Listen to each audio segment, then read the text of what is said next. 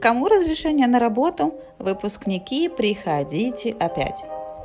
Несколько месяцев назад, а точнее в марте этого года, министр иммиграции сделал громкое заявление о намерении опять продлить открытое разрешение на работу для выпускников канадских учебных заведений.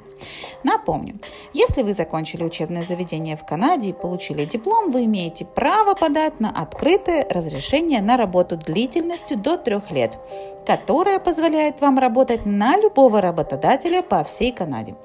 Огромным преимуществом этой программы является возможность для выпускников получить опыт квалифицированной работы в Канаде.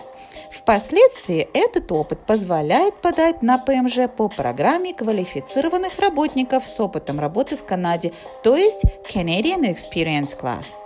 Обычно такая рабочая виза выпускника выдается только один раз, и ее невозможно продлить.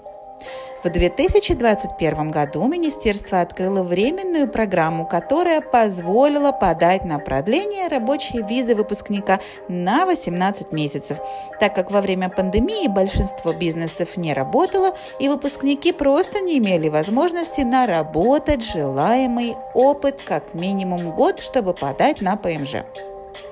К сожалению, в период с сентября 2021 года до июля 2022 года возникло новое препятствие. Министерство просто заморозило приглашение на ПМЖ по программе от года опыта работы в Канаде. Сотни тысяч выпускников не смогли подать на ПМЖ, так как программа не работала. Несмотря на теперь уже имеющийся опыт работы в Канаде, выпускников просто не приглашали на ПМЖ. Чтобы как-то восполнить пробел в системе, министерство разрешило опять продлить открытую рабочую визу выпускника для тех, чьи разрешения на работу заканчиваются в период с 31 сентября 2021 года по 31 декабря 2022 года.